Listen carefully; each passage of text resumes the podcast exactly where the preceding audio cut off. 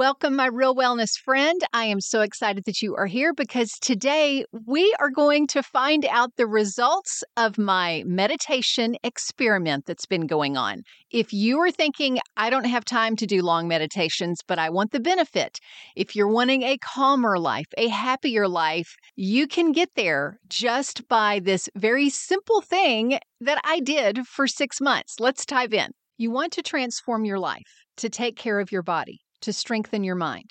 And you want to do it in a way that fits your real lifestyle. Real wellness is for you. I'm Sherry Traxler, a transformation mentor, national speaker, and author. And I'm here to help you unlock your capacity to be, do, and have all you want. Join me every week for the proven principles and the strategies that actually work in your real life. It is so exciting that you are here investing in yourself today Pat yourself on the back. This is where you belong. Welcome to Real Wellness. Back in episode 23, which is Two Powerful Mental Habits to Feel Great, one of the powerful mental habits that I talked about was meditation. And I went through uh, several studies, and one of those studies showed that with mental training, that's what they called it, with mental training, there was a decrease in cortisol levels steadily over six months in the training regimen. And that did not matter what type of meditation someone did. Well, I personally took that to heart and was so excited about that because I had just found out that my cortisol levels, great news, my cortisol levels had gotten back to where they were in the rhythm of how they should be high when they should be high, low when they should be low, because your cortisol levels should fluctuate during the day. But throughout the day, my cortisol levels ran 25% higher than the norm. They were still within the range where it wasn't quote unquote dangerous, but it was definitely way higher than I wanted. And here's why it was so important to me to get them down.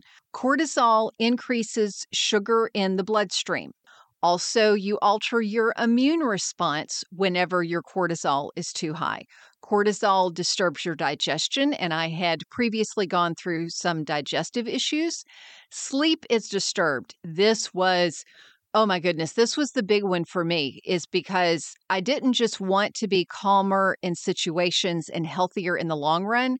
I needed to sleep better. I was having trouble sleeping through the night. I was having trouble getting to sleep some nights. I was having trouble waking up early, all of those kinds of things. And cortisol being high or higher than it should be disturbs your sleep.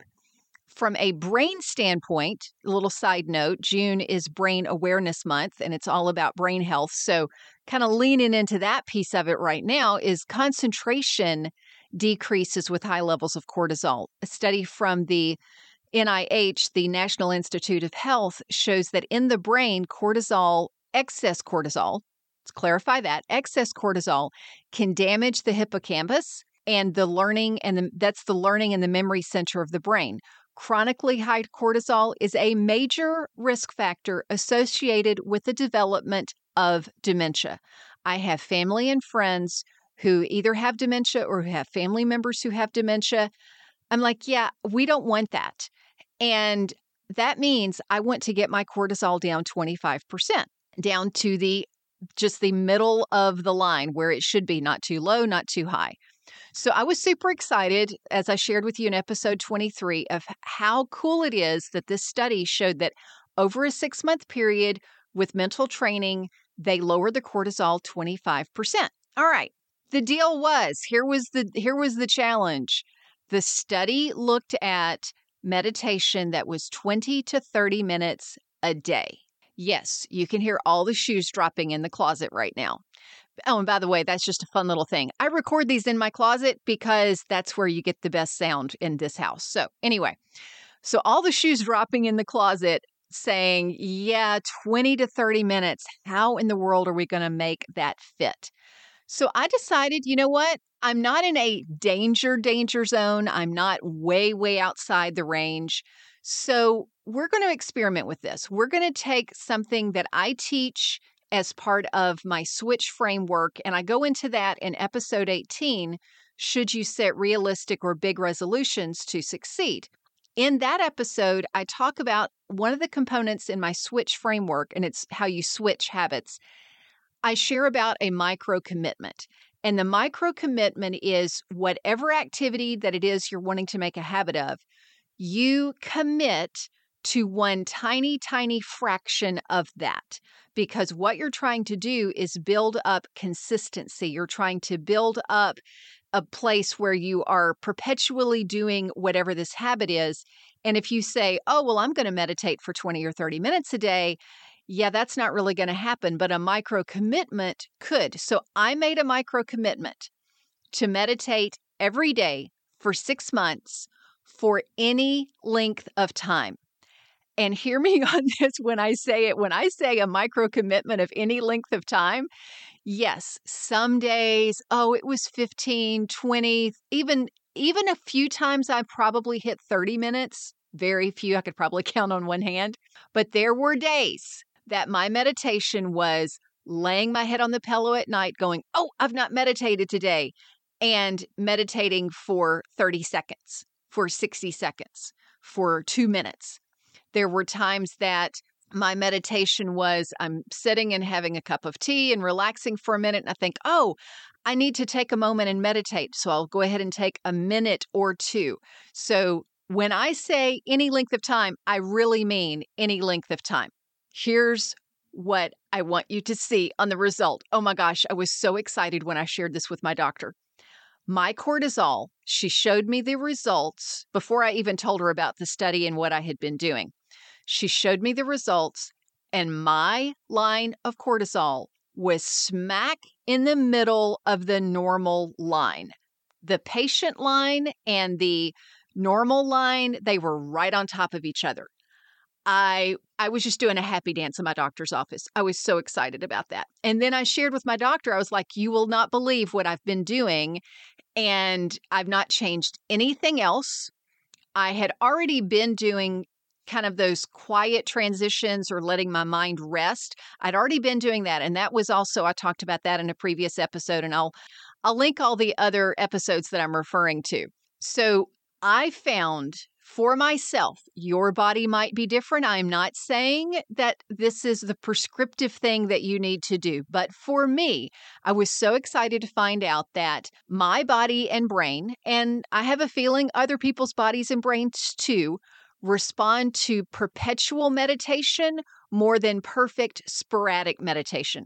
Because if I had said, okay, I'm going to do 20 to 30 minutes, I would not have done it five to seven days a week. Because in that study that I'm referred to in episode 23, it was five days a week of about 30 minutes. Well, I'm not even going to do five days. I might have, if I had done that, I might have hit one or two days a week for a few weeks and then I would have forgotten about it the next week. And then the next week, I would have thought about it and gone, oh, well, I've already skipped a week. I'll just start back over.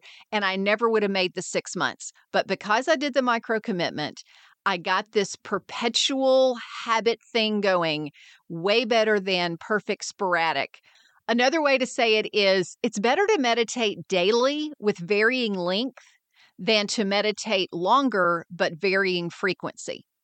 So, what type of meditation should you do? That research that I was referring to, they looked at loving kindness meditation, a breathing meditation, and a different type of meditation that I don't get, I don't understand.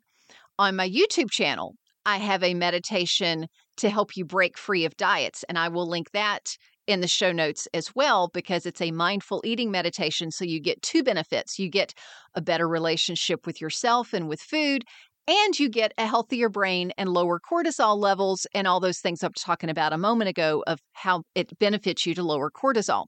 So here's what I want you to do. Over the next 21 days, yes, you know from me that 21 days is not long enough to fully make a habit a lifestyle switch. That does take a few months. But 21 days at least begins to get you some traction and begins to make things easier. Plus, it's easier to commit to. So, my challenge to you is over the next 21 days, meditate daily. If you want to do it on mindful eating, check out the show notes and get the mindful eating meditation. But take any type of meditation and meditate for 21 days.